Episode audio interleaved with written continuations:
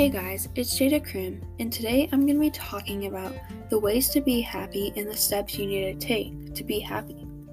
If you want to be happy, just listen to these steps and follow them. I will also list the benefits of being happy and why you should take these steps today. And here's your daily reminder that you are worthy. Many people ask, What do I need to do to be happy? I'm going to tell you. So, first, you need to create healthy daily habits. Doing productive things every day can be really beneficial to you. It creates something in your life that is stable and stays the same.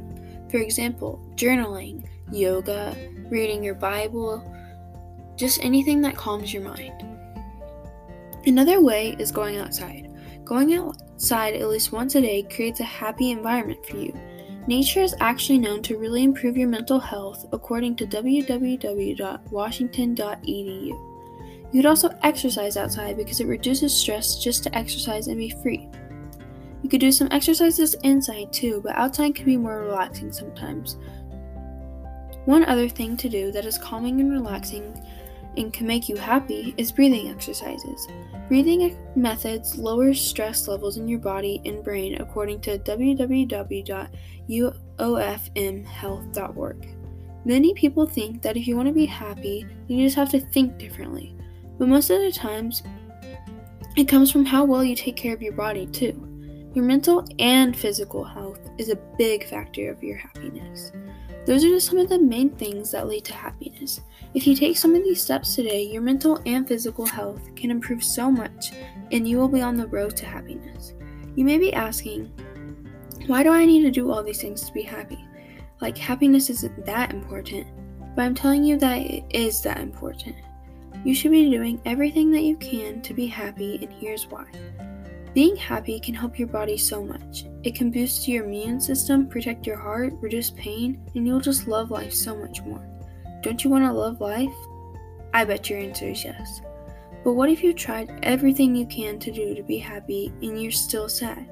You may think you're going to be sad forever, but that's not the case if you're really trying to change.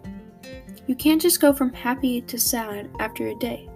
It's a process that you need to be patient and calm during.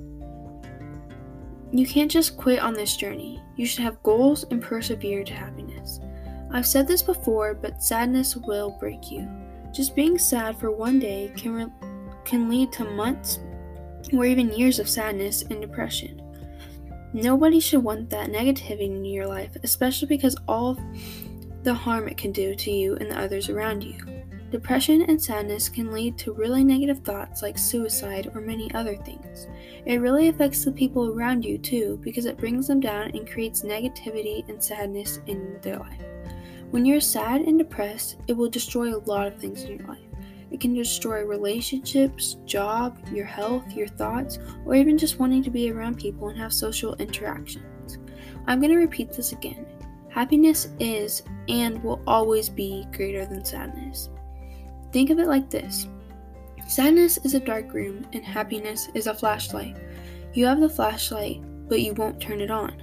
All it takes is a simple click, and the ha- darkness will be gone. You just have to make the choice to turn it on. It's all up to you.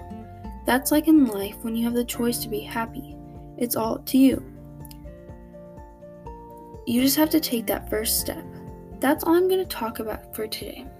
And here's your other daily reminder that you are worthy and you are enough. Bye.